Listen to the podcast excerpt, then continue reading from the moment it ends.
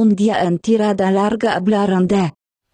Pero bueno, eh, hablaba, nos preguntaba sobre el ritmo de las series. Pues tiene mucho que ver también con lo que dice Víctor. Primero, que no tenemos ni puta idea de consultar con los profesionales. Yo sí, ¿eh? eh las series cortas, te lo he dicho antes, más rápidas que las largas. Eso es la primera. O sea... La norma número uno. no, pero también implica mucho eh, enfocadas a qué objetivo van.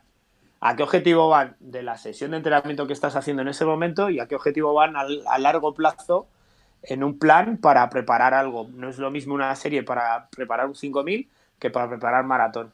Eh, y, el, resumen de que esto, las series, yo, eh, primero, que, o sea, invertir en un entrenador, aunque sea un año, ¿sabes? Para tener eh, un ciclo, para decir, oye, pues me ha dado un plan de entrenamiento para un año y con esto, sobre todo porque yo creo que el problema que tiene mucha gente es que ve un plan de entrenamiento o, el, se compra el libro ya Daniel de. No, el de, y no lo ubica el en, alcohol, en contexto.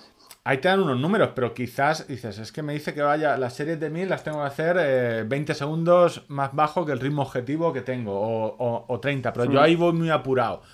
Que le hago caso, vale, le hago caso aunque vaya muy apurado. Quizás no, tu entrenador o, alguien que... Le va a poner un filtro. O sea, yo muchas veces el filtro se lo pongo yo. Claro, pero ¿tú cuánto tiempo llevas haciendo tus planes con el mismo entrenador?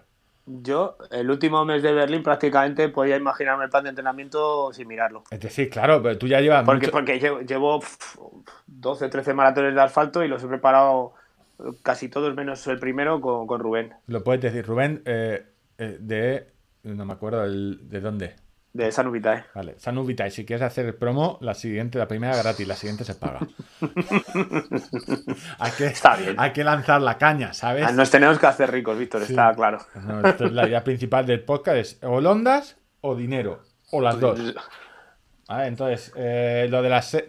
Es que yo he seguido planes de entrenamiento y una cosa es lo que te mandan y luego eh, realmente el que tú en ciertas distancias quizás no te ves cómodo y en otras sí.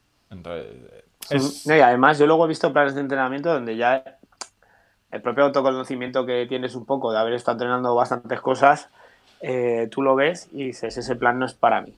Y no es que sea malo, ¿eh? Ojo, no estoy diciendo que sea malo, sino que simplemente dices, si yo hago eso... Y luego el único convencimiento que yo creo que más o menos de leer a profesionales eh, que se dedican a esto, que los leo por Twitter, no por. Ya, esto volvemos a decir, no tenemos ni puta idea. de, leer mucho. Ya, pero José Garay, Carlos Castillejo y Rubén Gadea sí que saben. Sí que saben. Entonces. Y de leerlos a ellos. Sobre todo que los ritmos lentos no los hacemos lo suficientemente lentos. No, estamos haciendo plan de maratón y nos dicen que las series tienen que ser a 4.30 y las hacemos todas a 4.20, 4.15. No, no, yo más que las series, ¿no? la tirada de descanso, el, correr lento. Ah, sí, en general lo llevamos muy mal. O sea, ah, no, no sabe, o sea, corremos más deprisa de lo que tenemos. Esa es una. O sea, el convencimiento de, casi todo el sector es hacer entrenamiento de fuerza y las tiradas largas cada vez más, o sea, hacerlas lentas.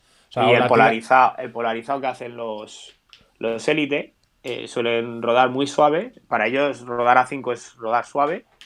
Y Kichoge hace bastantes kilómetros a 5. Pero cuando aprieta,